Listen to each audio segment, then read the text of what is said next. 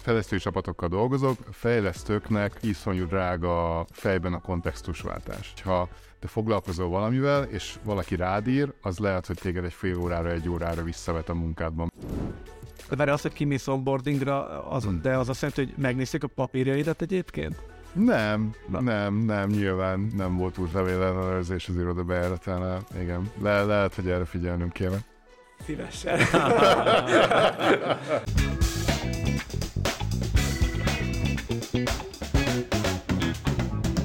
Sziasztok! Ez a Crafty Podcast negyedik epizódja, ahol a remote munkai kultúráról fogunk beszélgetni mélyebben.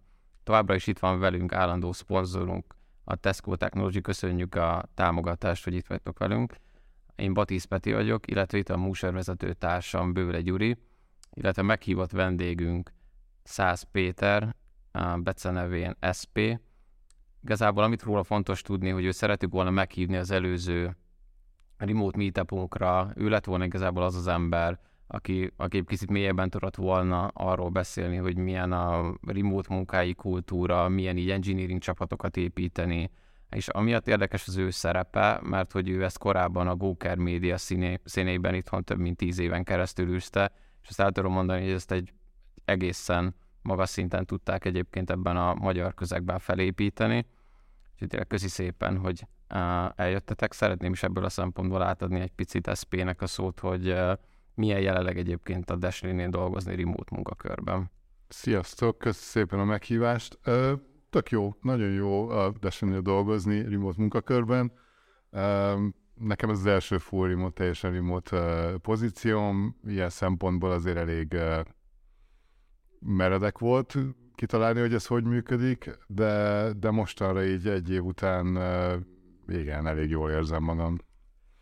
És ugye most ez egy ilyen utánnövés gyakorlatilag a meetupnak, mert ott ugye a, a remote i té munkavállásról volt szó, és ugye ott mindenkivel végigbeszéltük azt, hogy kicsit így vázolja, hogy hogy került be, mm. uh, hogy ment a folyamat, hogy kereste meg a, a megfelelő menüt, vagy hogy találták meg, hogy zajlott a bértámogatás, hogy van foglalkoztatva, stb. Úgyhogy már egy kicsit utánlövés beszéljük végig ezt a, ezt a részt egyébként, hogy, hogy mi volt az a folyamat, hogy, hogy te gyakorlatilag ugye itt a, a Gawkerbe egy uh, site lead voltál, tehát az egész itteni uh, divíziót vitett, egy office kultúra, és akkor egyszer csak kipatott a fejedbe, hogy ezzel gyökeresen szakítasz, és akkor remote lesz, külföld lesz helyette. Igen.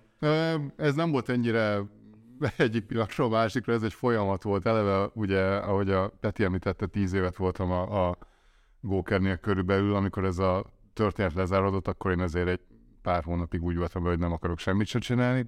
És amikor elkezdtem keresgélni, akkor hát először volt egy folyamat, hogy én tovább akarok-e menni el ebbe a teljes menedzsment irányba, aminek ugye vannak mindenféle jogi, pénzügyi, hár ilyesmi részei, vagy kicsit visszamegyek a gyökerekhez, és a, a milyen ökösködéssel foglalkozom, és arra jutottam, hogy engem az a része érdekel igazából, a fejlesztés, meg, meg az ehhez közeli dolgok, úgyhogy akkor elkezdtem engineering manager pozíciókat keresni.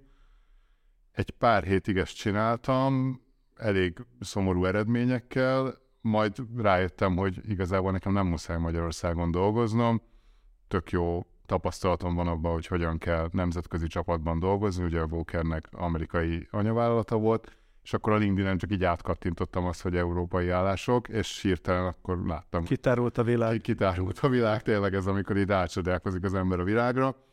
Úgyhogy nagyon, nagyon akkoriban ez, ez egy szerencsés időszak is volt, tehát nem a mostani klíma volt, hanem ugyan egy-másfél évvel ezelőtti, huszonkettő eleje, huszonegy vége, és, és elég sok, sok, sok, sok ilyen pozíció volt, ami nekem érdekes volt. Én azt a stratégiát választottam, hogy kevesebb helyre adtam be jelentkezést, de arra, arra, arra odafigyeltem, tehát csináltam rendes cover lettert, kicsit megnéztem a céget, elképzeltem, hogy akarok-e ott dolgozni, érdekel-e, és akkor így egy ilyen, hát úgy számolt, szerintem ilyen húsz-harminc cég volt körülbelül, ahova, ahova jelentkeztem, nem tudom, úgy körülbelül a feléhez behívtak interjúhoz, és akkor a, mire a folyamat vége volt, akkor volt két ajánlatom, és akkor abból választottam a Dashlane-t.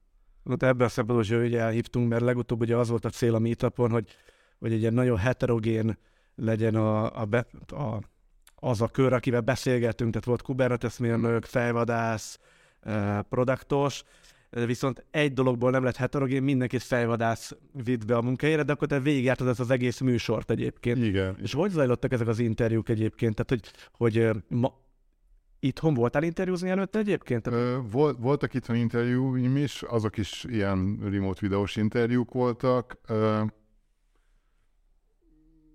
kb. Hasonló volt a folyamat egyébként, tehát a, minden cégnél ez van, hogy először a cégen belüli recruiter, aztán, aztán a, a valaki, vagy a leendő főnök, vagy, vagy valami ottani divízióvezető, ilyesmi, és akkor így az ember megy tovább elér. A Dashlane az azt hiszem valami hét vagy nyolc interjú volt a, a, a ott egy elég, elég hosszú folyamat volt. Aminek tök örültem egyébként olyan szempontból, hogy, hogy, hogy tök jól meg lehetett ismerni a céget, tehát a, nem csak fejlesztői oldalról voltak interjúk, hanem volt produktos interjú, volt C T O interjú, volt people team-mel interjú, tehát sok, sokféle volt.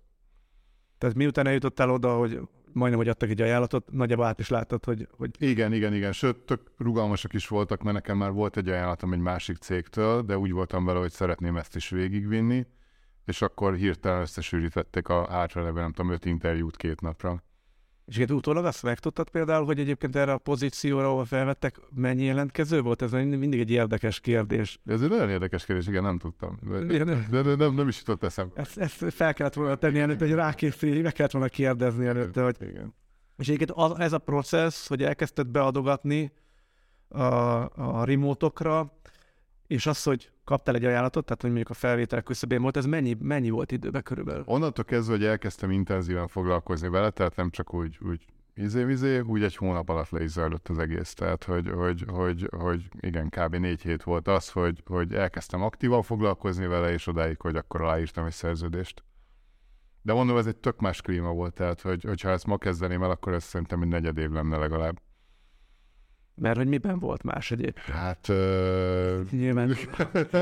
Igen, de egy, van, van egy pár. Tehát, hogy azért, nem tudom, ma már nagyon réginek tűnik, de azért ez az időszak volt, amikor nagyon erős harc volt mindenféle mérnökökért, fejlesztőkért, ilyesmiért. Most hirtelen az van, hogy az összes cég leépít, ö, aki nem épít le, annak nagyon jól meg kell magyarázni, hogy ő miért nem küldte el az emberei felét, és ö, emiatt tele van a piac állást kereső fejlesztőkkel. Mondjuk ez, ez inkább nemzetközi, Magyarországon nem tudom, mi a helyzet.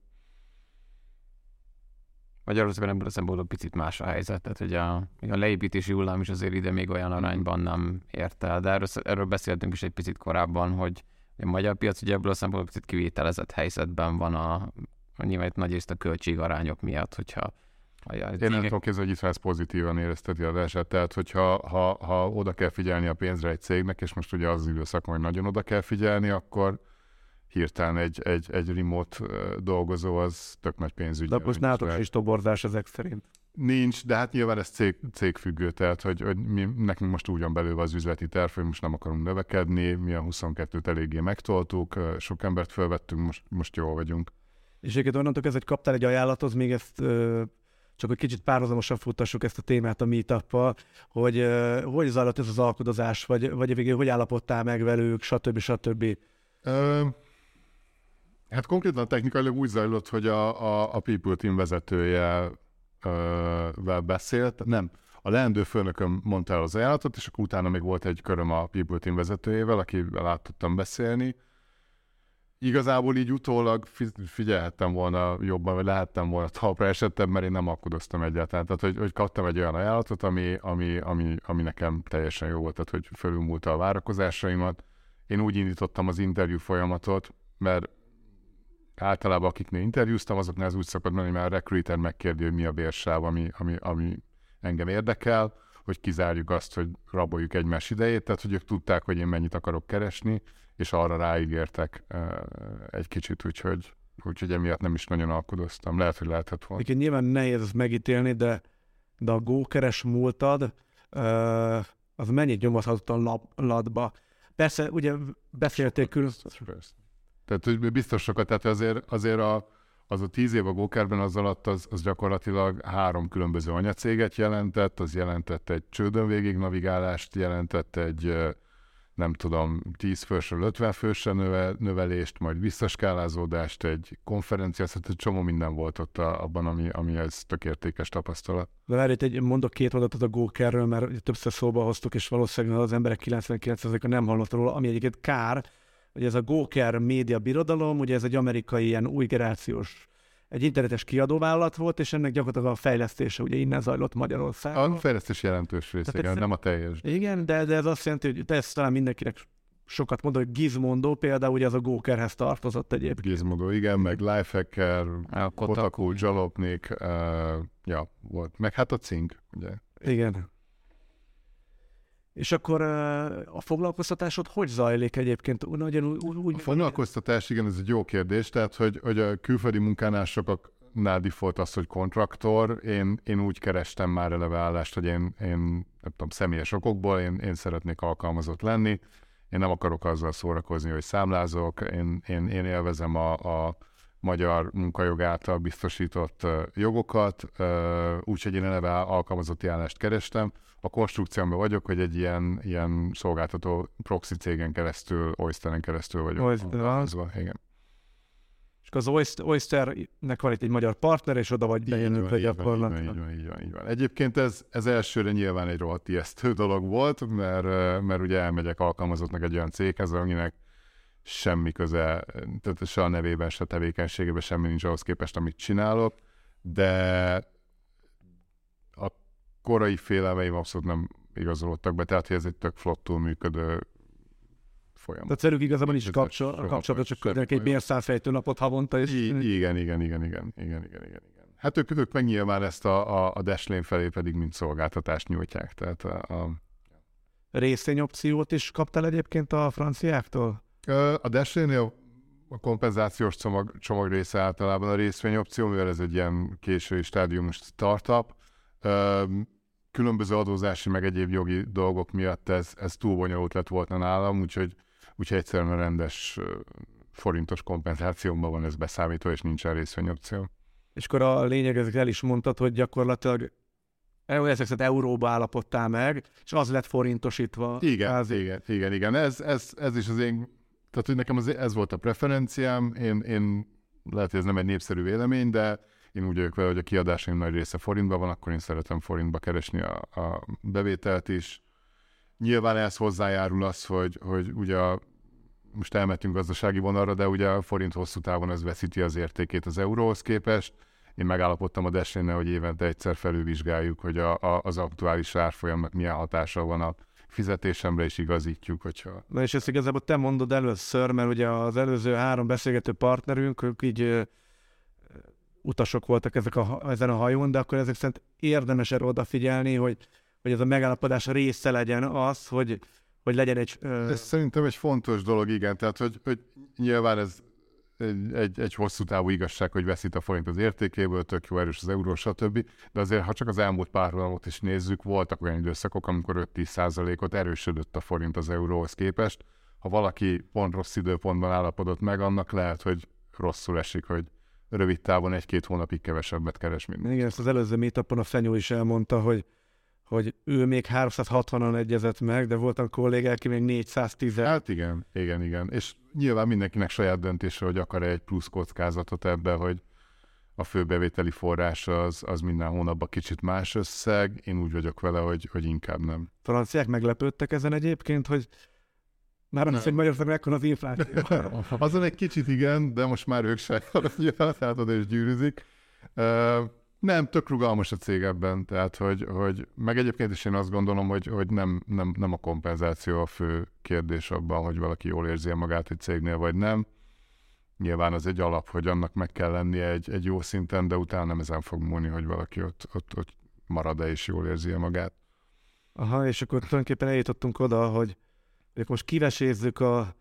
a remote cég kultúrát, ez ugye nem volt a meetupon sem, vagy legalábbis érintőleges sem, mert ugye a Haskogevő nagyon kartoskodott amellett, hogy a full remote az igazi, de ugye hát a, a realitásokat nézzük, akkor hogy nyilván egy-két startupnál a cégek elenyésző hányadánál valósulhat meg valami fajta ilyen konstrukció, az más kérdés, majd az idő eldönti, hogy ez egyetem működőképes, de ugye a legtöbb cégnek ez, egy, ez az eszköztárában, hogy remote foglalkoztat embereket, ez viszonylag új, tehát hogy alapvetően egy ilyen, egy ilyen egy, egy hibrid történetre kell berendezkedni, és ugye azért, azért örültünk, hogy a végén el tudtunk hívni ide a podcastba, mert ugye az előző három beszélgető partnerünk a meetupon, ugye ők nem, ők egy alacsonyabb léjeren voltak, most nem is tudom, ez a legjobb. Tehát nem, vezető, tehát nem vezetők voltak, tehát hogy te viszont vezető vagy, tehát hogy te aktívan dolgozol azon, hogy ezt a cégkultúrát, a remote cégkultúrát így a lehető legjobban működővé tedd, úgymond. Igen. Ez, ez mekkora effort, vagy mekkora kihívás? Az, azért tisztázzuk, tehát, hogy, hogy a, a, a Dashlane az, az nem egy full remote cég, a, a Dashlane az jó indulat, és inkább egy hibrid cég, tehát hogy, hogy nekünk azért vannak uh, Párizsban, New Yorkban, Lisszabonban irodáink, vannak kollégáim, akik uh, egy héten öt nap bejárnak, a kollégáim nagy része nem jár be egy héten öt nap, de vannak olyan párizsi kollégáim, akik például, nem tudom, egy nap se járnak be, vannak olyan, akik. Tehát, hogy ilyen szempontból inkább rugalmas a cég, vagy hibrid a cég, ezt, ezt lehet mondani. Uh, a másik, amit tisztázásra akartam mondani, hogy, hogy én nem nulláról építkezek, tehát a Dashlane-ben van egy nagyon-nagyon jó cégkultúra. Nekem ez is volt a fő szempont, amikor céget kerestem, hogy a termék annyira nem volt fontos, mint az, hogy inkább a kultúra legyen rendben. Úgyhogy van mire építsek. Itt, itt van egy nagyon jó autonómiára, bizalomra épülő kultúra. Ez, ez, ezt kell csak továbbvinni, és ezt kell csak életben tartani. A másik, amit mondani akartam, hogy két dolog van. Van egyrészt a, a remote munka, illetve van egy másik aspektus, az async munka. Tehát, hogy, hogy igyekszünk abba az irányba menni, még nem vagyunk ott, de hogy a legtöbb folyamatunk, ami ugye a munkával kapcsolatos, az ne szinkron eseményekben történjen, tehát ne meetingek köré csoportosuljon, ne egymás mellé leülés legyen, hanem async legyen, tehát hogy, hogy egy, egy dokumentumot kelljen véleményezni, vagy akár egy videót megnézni, vagy, vagy bármilyat, amit, amit az ember időben is el tud dönteni, mikor foglalkozik vele.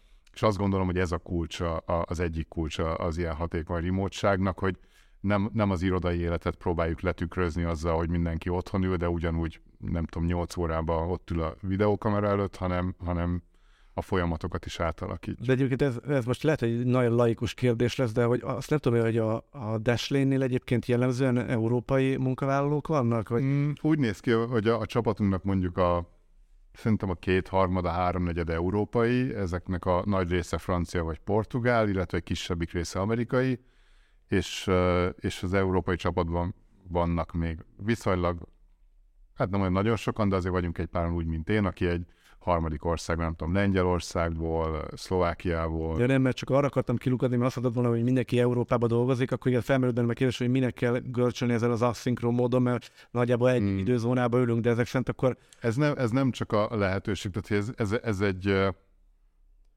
Menjünk egy kicsit bele, tehát hogy Aha.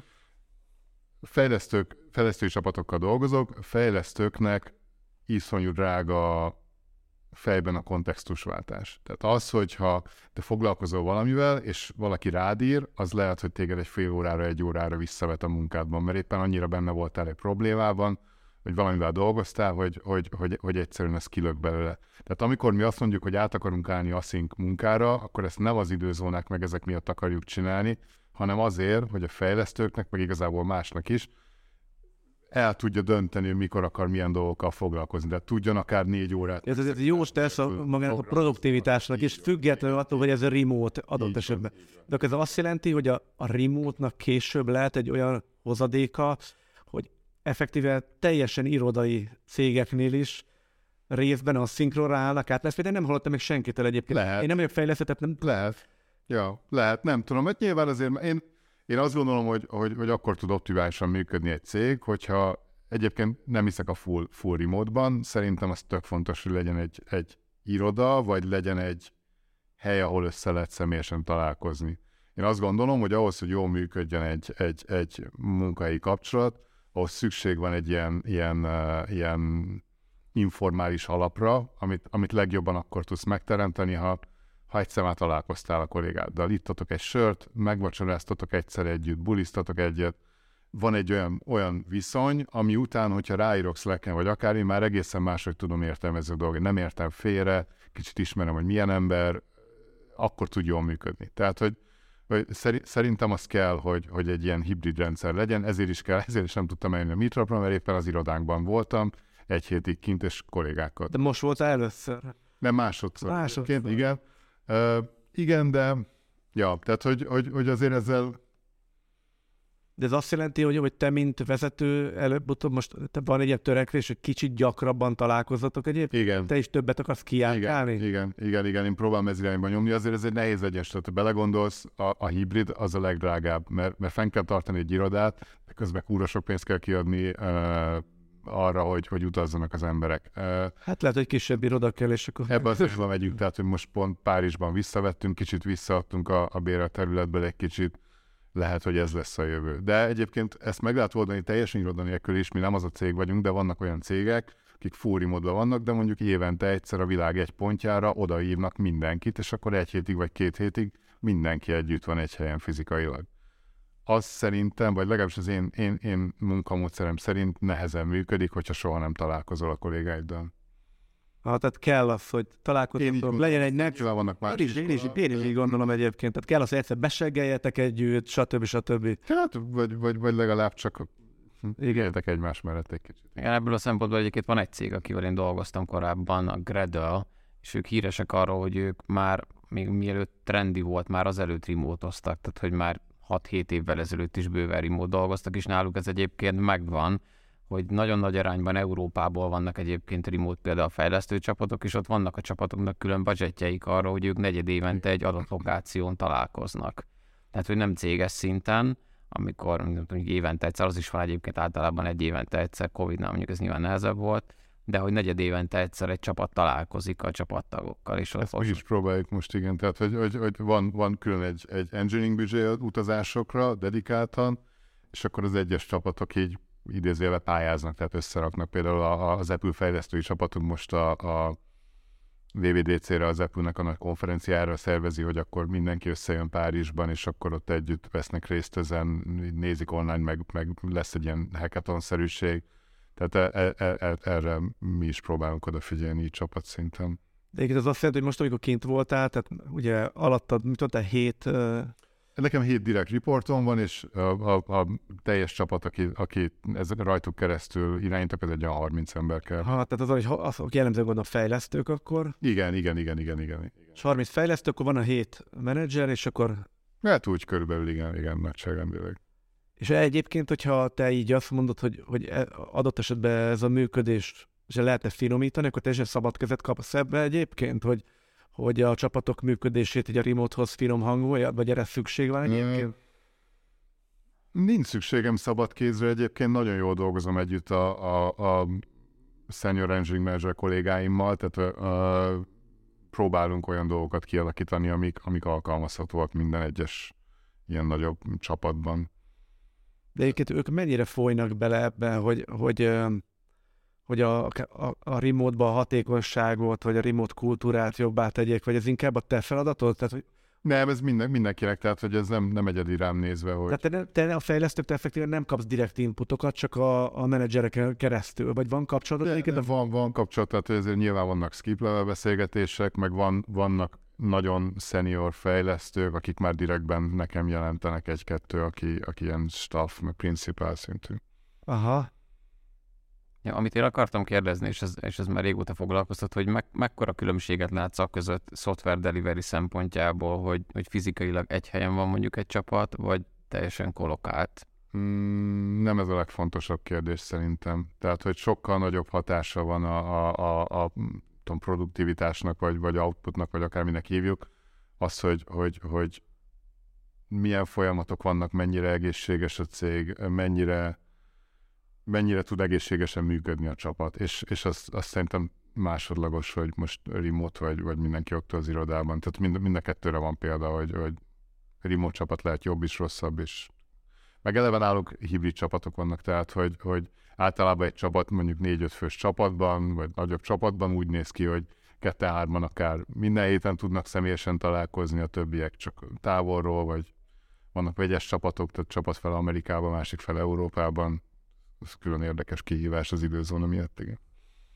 Én erre kíváncsi vagyok, de csak olyan furcsa feltenni egy kérdést, úgyhogy már előtte feltettem neked a konyhába, hogy, hogy ez mindig érdekelt, ugye, hogy, hogy, hogy most kinyitod a kapu, hogy remote. Ugye nyilván ez egy nagy lehetőség a kelet-európaiak számára, mert nyugaton tudnak dolgozni egy, egy, egy, egy vállalhatóbb fizetésért, és ugye ti ugye egy, egy password manager szolgáltatást fejlesztetek, tehát gyakorlatilag mint a LastPass, ezt talán így mindenki ismeri. Uh, és ugye a LastPassnak volt például ez a, most hát tényleg bot, ezt botránynak lehet hívni, vagy nem is tudom, mi erre a legjobb, szóval ez az adatszivárgások. Gyakor... Nem vagyok objektív ebben. Igen, igen, de én, én, én hívhatom bot, világra szóló bot, botránynak. És ugye ott, ott, ott felmerül az a kérdés, hogy például, amikor kitört például az orosz-ukrán konfliktus, akkor csak az oroszoknál egy olyan exodus volt, hogy hogy az első héten azt hiszem százezer informatikus hagyta el az orosz nagyvárosokat. Jaj. És ugye egy ilyen szolgáltatásnál, mint a tietek, ahol a, a biztonság, az, az konkrétan a cégkultúrának a része kell, hogy legyen, lásd, mert ebből nagyon nagy problémák lehesnek, lásd LastPass, hogy gyakorlatilag remote-nál egyébként így mérlegelitek, hogy honnan jön a jelentkező? Tehát, hogy biztonsági kockázatot jelent egy orosz, egy igen, belorusz? Nem, nem, tehát, hogy nézzük ezt, van egy, van egy ilyen szín, de, de volt belorusz kontraktorunk is. Azért a, a Dashlane-ről tudni kell, hogy, hogy nekünk van ez a zero knowledge policing, tehát gyakorlatilag mi, ha akarnánk, se látnánk a usereinknek az adatait, mert mindent olyan szinten kódolunk, amit csak a usernek a master passwordjével lehet visszaolvasni. Tehát e, ilyen szempontból nyilván van egy csomó támadási vektor, ami ettől függetlenül működhetne, tehát hogy, hogy nem tudom, hogyha valaki fel tudná törni a rendszereinket, és olyan úgy módosítaná a alkalmazás kódot, ami, ami mindegy. Tehát, hogy, hogy, hogy van, van, vannak vektorok nyilván, amik működhetnek, de nagyon jó security csapatunk van, ami figyel erre. Jó rendszerpoliszik vannak, tehát vé pé enen keresztül használunk mi is mindent. E, nincs hozzáférése annak a, a kódhoz, akinek nem kéne, jóváhagyási lépések vannak, auditok vannak, van S O C kettő. De akkor alapvetően azért mérlegelitek, hogy valaki honnan érkezik. De ez, de ez, de hát egy szempont, de nem, igen, nyilván egy, egy szempont valamennyi. Péter, azon gondolkodtam, hogy az előző meetupon, talán Fenyó mondta, de a adáson kívül, hogy nem is tudom, valamelyik fórumban olvasta, hogy hogy erre a, ezt a remote munkát nagyon sokan így hackelgetik. És vannak ilyen legendás sztorik, hogy a, az űrge, aki három hely, helyre végzett remote munkát, de a kérdés, hogy a remote munkát meg lehet úgy hack, hogy ellenőrzik a személyazonosságodat. Tehát egy remote munkát meg tudok úgy hackelni egyébként, hogy ha nem a valós... Tehát hol van az a pont, amikor azt mondták, hogy mutasd meg egy papírt, hogy te Szász Péter vagy egyébként? Hát ugye az onboardingnak része volt az, hogy személyesen kim voltam Párizson, tehát azt ja, okay. kicsit, kicsit nehezebb el, eljátszani, de... Tehát nem tudom, elmehetünk teoretikus síkra, tehát hogyha nekem, ha valaki elvégzi a munkát, akkor igazából annyira nem zavar, hogyha a két másik cégnek dolgozik. De egy fejlesztőnek nem biztos, hogy ki kell menni egy onboardingra. De min- mindenki mindenkinek ki kell. Nálatok igen. Igen, igen. De ez nem is security szempontból, ez szerintem az egészséges csapatműködéshez kell, hogy amit az előbb is elkezdtem mondani, hogy, hogy legyen egy olyan, olyan informális alap, egy olyan viszony, hogy, hogy mégis egy ember. De várj, azt, hogy kimész onboardingra, az, hmm. de az azt jelenti, hogy megnézték a papírjaidat egyébként? Nem, Na. nem, nem, nyilván nem volt útlevél ellenőrzés az irodabejáratánál. Igen, Le, lehet, hogy erre figyelnünk kéne. Szívesen. nem, mert mi azon... azon, mi azon... Nem ért, ért, értem, hogy itt bent a szerkesztőségben, hogy mekkora kockázatot jelent az, hogy kirajzott százezer mit tudom én, orosz I T-s Leningrádból, Moszkvából, meg a, a, a fejlettebb orosz nagyvárosokból, és abban nyilván van egy pot, rakat potenciális, de nem, nem csak az oroszok, tehát a beloruszok is, akár ukránok is, stb., de akár más ország is. Hogy ez egy nagyon nagy kockázat, hogy embereket felvehetnek cégekhez úgy, hogy igazából sose...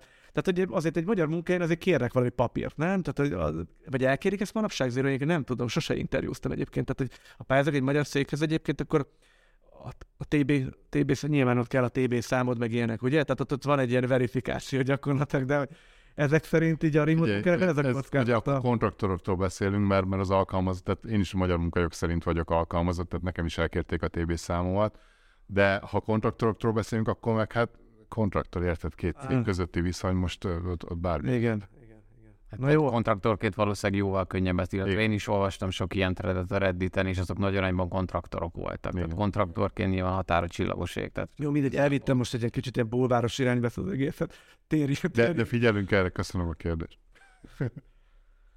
Nekem volt igazából egy kérdésem a konyhában pont ennek kapcsán, hogy nekem van egy srác, akivel beszélgettem, pont azt hiszem, talán két héttel ezelőtt, ő remote dolgozik most már szerintem másfél éve az Egyesült Államokba, és mondta, hogy neki egy olyan problémája, hogy egy olyan cégkultúrából jött, ahol igazából mindent meg lehetett beszélni, még akkor is, hogyha valaki be volt feszülve, mondta, hogy elmentek, söröztek egyet, és mondta, hogy van egy olyan probléma, hogy úgy érzi, hogy ezek a befeszülések remote kultúrában sokkal nehezebben kisimítható történet. Tehát mondta, hogy látja, hogy valaki be van feszülve, látja azt, hogy mondjuk hetek óta nem tud vele mondjuk ideálisan kommunikálni, de hogy mondjuk például náluk mondta, hogy pont erre nincs igazán platform, hogy ez hogy lehetne megoldani, és mondta, hogy ezek a dolgok nagyon más, nagyon más dinamikában, és mondta, hogy például ez őt extrém szinten fárasztja, tehát ő kóder, tehát mondta, hogy őt ez így nagyon fárasztja, hogy, hogy egy olyan emberrel dolgozik, aki folyamatosan be van feszülve, és mondta, hogy így nyilván beszélt a há er-rel, stb. Stb. Vel is próbáldájon, hogy erre így nem annyira megoldás, miközben mondta, hogy ez egy simán face-to-face és simán orvosolható probléma lenne. Én nem tudom, hogy egyébként nálatok erre vannak-e practice-ek,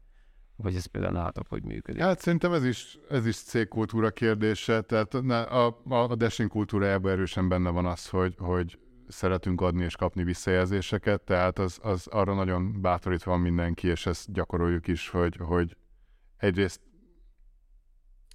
képezve vagyunk arra, hogy hogyan adjunk hatékonyan, nem bántva, de mégis hasznos visszajelzést másoknak. Másrészt meg tényleg ez, ez, ez, ez erősen benne van a kultúrában is. Tehát, hogyha nálunk egy ilyen helyzet van, hogy, hogy valamelyik fejlesztő nagyon be van feszülve valakire, akkor a, a, az illető menedzser azt kezeli. Tehát azokat meg tudjuk oldani. Másodlagos itt is a remote szerintem. Vagy nem tudom, én nem érzem akkora aspektusnak itt a remote-ot. Inkább a olyan szempontból lehet aspektus, hogy, hogy az embernek fontos, hogy nagyon kényelmesen tudjon kommunikálni egy nem anyanyelvén. Tehát az, az, az, in, az, inkább, az inkább szempont lehet. Tehát az, hogy ilyen, ilyen érzékenyebb témákat is, is kényelmesen meg tudj beszélni egy, egy, egy, egy angol nyelven, az szerintem nagyon fontos. És de ez a nehéz benne, mert ugye egy csomószor teljesen más téma, de ugye azok a pároknál ez egy tipikus probléma lehetett, tehát egy hagyományos házasságban is, hogy nem azonos az anyanyelvük, és akkor nagyon nehéz konfliktusokat rendezni egyébként, mert van a igen, nyelvnek igen, az a finomsága, az a kifejező készség, igen, ami, a, ami kell egy konfliktusnak hát, elrendezésre. Kulturális háttér, tehát hogy tök, például tök szépen látszik a Dashlane-nél, hogy, hogy az amerikai kultúra, milyen kicsit sztereotípiával élve ilyen nagyon szuper pozitív, és minden oké, okay. A francia kultúra közelebb áll a magyarhoz, tehát hogy szeretik a franciák is mindennek kicsit a rosszabb oldalát látni, és, és amikor ez a kettő így találkozik, de, de erre vannak nagyon jó anyagok a people team, tehát hogy konkrétan nálunk a menedzserek föl vannak készítve, mert ugye vannak országokon átívelő tímek, hogyha te egy amerikai menedzser vagy, és vannak francia embereid, akkor mik azok a kulturális különbségek, amikkel tisztába kell legyél. Jó, hogy kapsz ez valami háttér. Van, van egy nagyon, nagyon, nagyon jó segítő csapat van erre, igen. igen. De egyébként visszafelés igaz egyébként, hogy, hogy mondjuk az a kiáll, most teszek egy ilyen kérdés, az igaz egyébként, hogy egy jó remote teamnek alapvetően jót tesz, hogyha nagyon különböző uh, háttérű emberek vannak össze. Ja, mert szerintem ez, ez is független a remote-tól, mind, mindjárt kiderül, hogy nem is a remote-ról beszélünk, de De, de igen, én azt gondolom, hogy a diverse teamek azok, azoknak van, vannak előnyeik, és, és a, a diverzitás az, az, az lehet. Nátok van ilyen kvóta egyébként erre vonatkozóan, vagy nem pörögtök ezen? Kvóta az nincsen, nincsen, nincsen kvóta, de, de tök próbálunk odafigyelni. Tehát, hogy beszéltünk erről a témáról is egy kicsit, azt gondolom, hogy a mi szakmánkban a, a nőknek körülbelül tízszer olyan nehéz ugyanazt elérni, mint egy férfinak, és ezt próbáljuk egy kicsit ellensúlyozni. Tehát az, hogy, hogy, hogy nőkkel szemben gyakorlatilag iskolás koruk óta az van, hogy, hogy, hogy hát a matek az neked kicsit nehéz lesz, meg hogy, hogy ezzel majd annyira ne foglalkozzál, ez, ez, ez így megy tovább generációkon át, és emiatt egy kicsit, kicsit nehéz. Szerencsére egyébként Franciaországban, Amerikában ez nem ennyire súlyos, de, de próbálunk odafigyelni arra, hogy, hogy ezektől a mindenkiben ott levő sztereotípiáktól függetlenül. De egyébként nem ebben az irányba akartam, mert akkor ott áll, de ez is egy jó irány. Jó, mert hanem az, hogy, hogy például mit tudom én, van az, hogy, hogy meg van határozva, hogy, hogy mit tudom én, egy adott csapaton belül, mit tudom én, érdemes lenne ide mondjuk egy amerikait is. Ja nem, vagy sőt, egy, azért, azért a, a, értem a kérdést. Most tök jól mutatna ebben a csapatban egy, egy belazult olasz, most mondtam valamit. Nem, uh, sőt, igazából próbáljuk kerülni az amerikai-európai vegyes csapatokat, mert, mert a, a kicsi átfedés időzónában az, az gondot okoz. Nyilván, amit mondtam, próbálunk menni aszink irányba, tehát hogy az aszink az segít például az időzóna problémán is, de azért alapvetően egy csomó folyamatunk az még, még, még személyes. Az időzónának a legjobb megoldása az, hogy a csapaton belül egy hely, nagyobb egy időzónában legyenek. Igen, igen, tehát azt próbáljuk elérni, hogy, hogy ne legyen sok olyan csapat. Az alatta, alattad lévő menedzserek, alatt lévő fejlesztők között egyébként a között azt jelenti, hogy van amerikai csapat. És persze, sőt, tehát nekem a közvetlen riportjaim, tehát a közvetlen embereim között is van amerikai, aki ráadásul egy félig európai csapatot vezet. Ja, tehát, hogy amerikai riportol neked egy európai igen, csapatról. Igen, igen, igen. igen. De akkor igazából jutottunk oda, hogy, hogy, hogy azért a nagy varázslat itt a remote-ba nincsen, tehát... Nincs, vagy, vagy nem tudom, tehát hogy, hogy én, én megint a saját tapasztalatomat tudom mondani, szerintem a személyes találkozás szuper fontos, tehát hogy a száz százalék remote szerintem nem olyan hatékony, de a, de a nagy kérdések azok szerintem nem, a, nem az, hogy remote vagy helyi jelenlét, hanem az, hogy tényleg mennyire egészséges a csapat, mennyire motiváló ott dolgozni, milyen a cégkultúra. De egyébként te keresel ilyen jellegű tartalmakat, hogy cikkeket, stb., amik alapvetően ezt, ezt boncolgatják? Vagy hogy van olyan, hogy szembefuttok egy cégnek a gyakorlatával, hogy hú, ezt érdemes lenne beemelni, és hogy mennyire, mennyire kell követnetek ezt? ezt? A, am, ami részére próbálunk figyelni, euh, aktívan ez a, a, a csapategészségnek a fenntartása egy remote viszonyban. Tehát azért, azért az jóval nehezebb, mint, mint, mint irodában. És ilyen szempontból tényleg van akkor különbség, tehát próbálok ilyenekre figyelni, hogy néz ki például egy remote csapatépítés. Tehát van, vannak erre szolgáltató cégek, játékok, mit tudom. Ja, mert hogy egy remote csapatépítés az más, vagy zajlik? Az, az más, tehát vannak ilyen, nem tudom, ilyenek is vannak például, ahol, ahol cég szolgáltat olyat, hogy kiküld mindenkinek, aki a csapatban van egy dobozt, valami kajakóstolás akármi, és akkor egy, egy Zoom meetingben ott, ott egyszerre bontjátok ki, és, és van egy ilyen viszonylag közös élmény. Ezek ha jó a csapat, akkor ez tud jó szórakozás lenni, hogyha nem, akkor ez kicsit... Ja, ez is félreértettem, de ez is, is tud lenni. Én azt hittem, hogy amikor egy helyen összegyűltök, akkor is másképpen a csapatépítést csinálni. Nem, nem, nem. Mindenki külön szobában írja, komfortosabb mondani. A lehető leghagyományosabb csapat. Tehát elmegyünk kocsmába. Igen, igen. De, de hogy van, vannak ilyen konkrétan, vannak ilyen szolgáltatások? Persze, persze, sok ilyen van, igen, igen, igen, akik szervez, sőt, van olyan, aki... De tudsz, így... ez érdekel egyébként, olyan kóstolás jó pofa. Szívesen van ilyen kost, de van olyan, a, a egyik csapat csinált egy olyat, még nem beszéltem a menedzserükkel, de tök kíváncsi vagyok rá, hogy milyen volt, hogy egy ilyen, ilyen főző oktatás este, tehát hogy az is így Zoomon keresztül ment, volt valami kis szakács, és akkor meg volt adva, hogy kinek mit kell előre megvenni, mit tudom én, csirkevel, borsó, ilyesmi. És akkor ott együtt főztek a, egy Zoomon keresztül egy... egy, egy és ez működőképes? Mondom, nem beszéltem a menedzserrel, de, de, de szerintem tök jó ötlet is működik. Igazából minden működhet, ami összehozza az embereket egy közös élményben. Na mindegy, mert ezeket a linkeket egyébként azért remote csapatépítő cégek, meg videókról, majd szerintem van, majd megosztunk egy párat a Discord csatornán. Én amit akartam kérdezni, hogy azt pont mondta es pé, hogy neked ez nagyon fontos volt a kultúra, amikor hmm. munkát kerestél, hogy szerinted hogyan tudja valaki egy remote cégről kideríteni, hogy egyébként az a cég kulturálisan milyen lehet? Mert ugye Magyarországon ez egy könnyebb dolog, mert körbe kérdezel, viszonylag gyorsan ezeket ki lehet, de mondjuk ez remote, egy kicsivel ez a... Ezt akartam, igen, Glassdooron meg lehet nézni.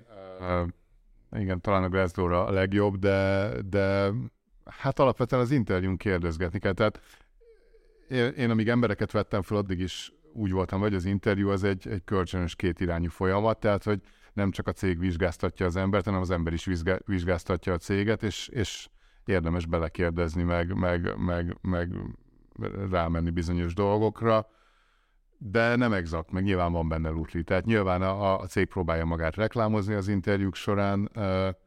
Azt szerintem egy jó jel, hogyha ha tudsz sok emberrel beszélni. De egyébként például Dashlane nyilván akkor leinformáltad őket egyébként, hogy, hogy viszonylag sok információt találtál róluk? Nem, olyan nagyon sokat nem egyébként. Glassdoor azt hiszem viszonylag pozitív. Nem, nem is emlékszem, nem akarok hülyeséget mondani, de, de engem az interjúk nagyon meggyőztek, tehát engem nagyon jó interjú élményem volt egy csomó, csomó emberrel, és, és eleve az, hogy, hogy nagyon rugalmasak voltak, és olyan volt a folyamat, hogy, hogy ők figyeltek arra, hogy, hogy egy, egy, legyen egy fejlesztővel egy interjúm, aki, a, aki lehet, hogy esetleg az én csapatomban lesz, legyen egy produktossal, akivel majd együtt kell dolgoznom, de alapvetően más területen van, legyen a főnökömmel, a főnököm főnökével, akár a cé e o-val. Azt, hogy egy cé e o-val beszélsz, vagy a főnököt főnökével, de például egy fejlesztővel még tehát nem tudom. Tehát, hogy egy fejlesztővel miről beszélgettek egy állásunk? A fejlesztővel ugyanez... Egy... lehet, hogy alattad fog dolgozni kettőről. Vagy... Igen, igen, de hát ez... ez...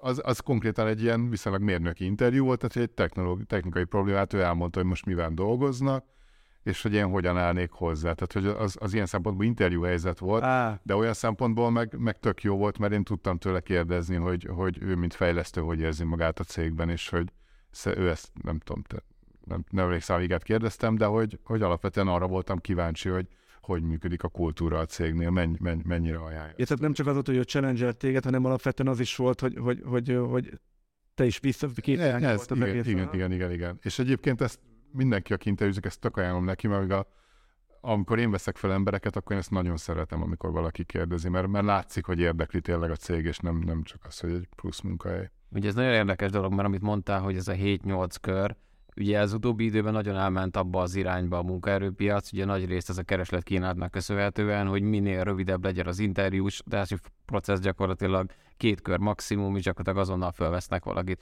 Ugye ez ebben a helyzetben ugye nagyobb arányban inkább hátrány valakinek, mert az, hogy most kétszer, nem tudom, egy órát beszélgetsz valakivel, ez ebben a kontextusban ugye marginális dolog tud kiderülni a túloldalról, és ugye ez egy érdekes dolog, mert a fejlesztők ugye mindig neki mentek ennek a konceptnek, és gyakorlatilag egy verseny alakult ki Magyarországon is, meg külföldön is mindenhol, hogy ki tud gyorsabban lenyomni egy interjú folyamatot valakivel, ami ugye már egy ponton extrém szinten elment abba az irányba, hogy marginális dolgot tudsz maga túloldalra, már tényleg csak arról szólt, hogyha valamilyen szinten ideális az ember, akkor gyere hozzám dolgozni, mert nem, akkor más el fog vinni, és akkor... Ez, ez szerintem cég, cég, cég oldalról is, meg, meg dolgozói oldalról is hülyeség. Tehát, hogy azért az, hogy hol dolgozik az ember, az, az ha nem is egy életed, de a következő pár évét meg fogja határozni, mert részt a konkrétan, hogy, mit, hogy érzi magát, másrészt meg ugye a karrierje hogy alakul, mennyit tud tanulni, mennyit tud fejlődni, ha nem jól óra tett, akkor hogy fog kinézni az önéletrajzába az, aki maradt pár hónap.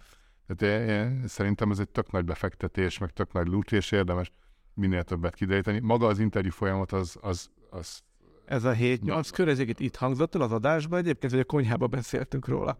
Mert szerintem itt volt, de... Szerintem a konyhában is volt, de egyébként most már nem tudom, hogy mehet. Nem figyelem, a beszélgetés közben. De, de egy, egyébként ez a, ez a hét nyolc kör, ez a te szinteden van csak, vagy egyébként, ha mondjuk miten fejlesztőnek mész a cég? Egy, ja, valaki mondjuk egy junior fejlesztőként nyer, akkor nem fog nyolc kört interjúzni, de, de azért egy három-négy kör ott is van szerintem, igen. De kis zero itthon, mi a jellemző egyébként, hogy hány, hány kört tolnak?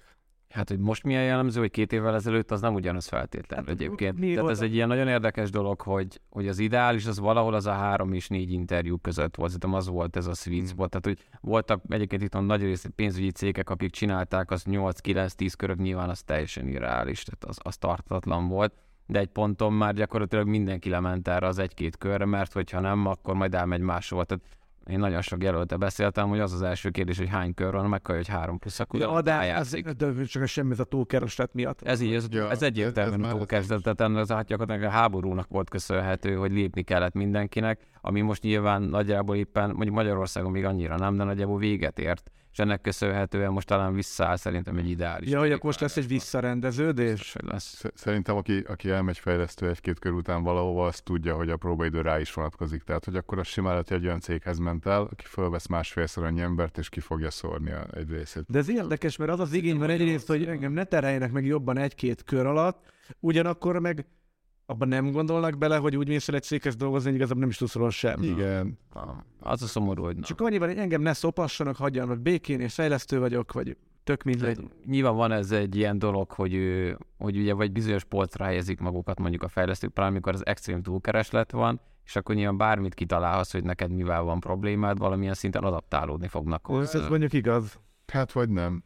Igen, most épp kevésbé, de mondjuk korábban meg nyilván az meg, hát, meg... hogyha kiderül, hogy, hogy a kollégák fejével nem lehet kijönni, hogyha kiderül, hogy a kódbázis olyan, hogy bottal se piszkálnak, ah. akkor ah, ott nincs mit adaptálni. De most egy kicsit vonatkoztassunk el az es pé-től, ha, ha, most, ha most csak összehasonlítom, ami mi itt megy, állásinterjúztatás címen, és ami mondjuk egy remote munkán egy, egy például kint, hogyha fejlesztőként, vagy tök mindegy DevOps-osként, üzemeltetőként végig remote melóra, akkor, akkor az a három négy az azért megvan. A standard, a standard. Az megvan. Tehát ez egy alapvető különbség. Hát a... meg gondolom azért bejön az is, amit mondtál, hogy azért mégis egy másik országban van egy vagy idegen. Meg nincs. Akkor legalább beszélgessünk már még kicsit többet. Hát meg ugye nincs is ez a túlkereslet, hanem inkább túlkínálat van. Ugye pont arról beszélgettünk a, a, a meetupon, hogy, hogy a vannak pozíciók, amire bejön, mit tudom én, ezer, ezer önéletrajz.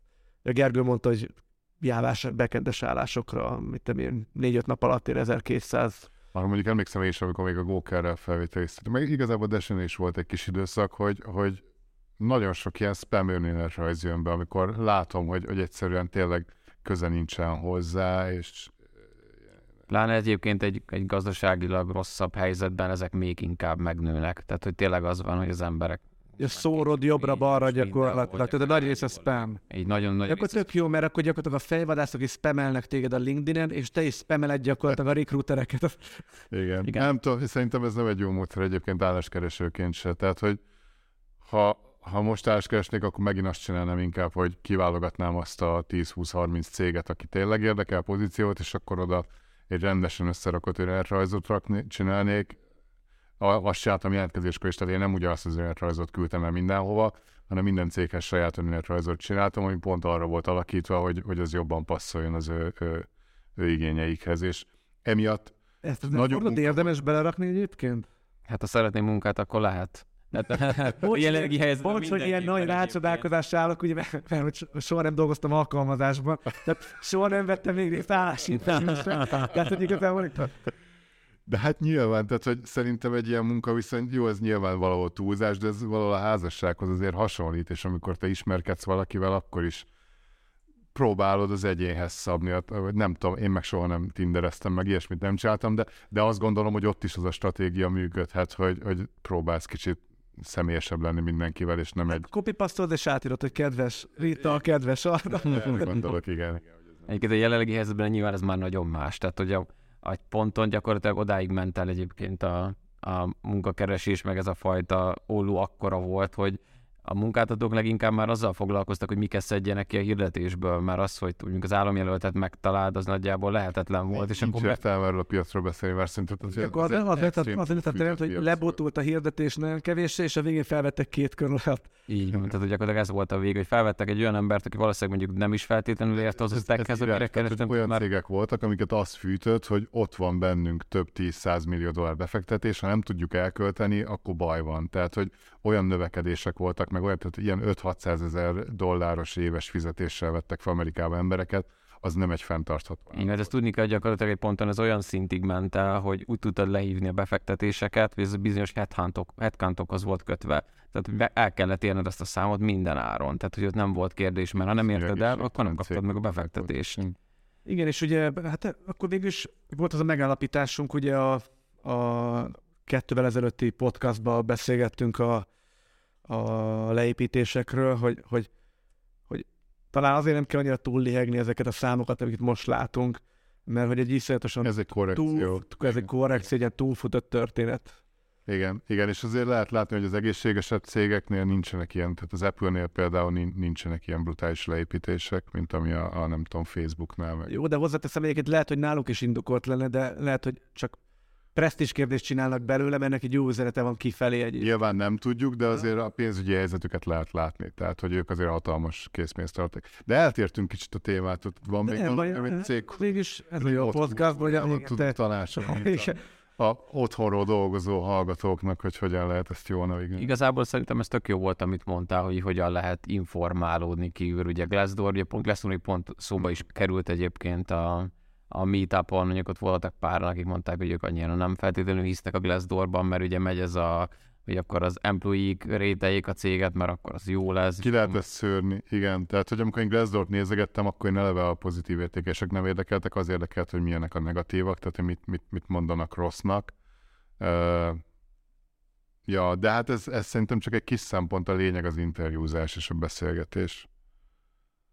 Igen, mert ugye arról is beszéltünk, hogy a Glassdooron bevezették azt a funkciót, hogy meg kell adnod, hogy mikor távoztál a cégtől. És akkor Mert ugye egy csomó ember, ugye még amikor friss az élmény, igen, akkor valószínűleg a kritikádon is meglátszik. Hát, hogy ott dolgozol még, meg hát tényleg, amit mondta Peti, hogy, hogy, hogy vannak cégek, ahol körlevélben megy ki, hogy létszik mindenki húzza fel a Glassdooros értékelést, mert nem találunk fejlesztőt. Ah.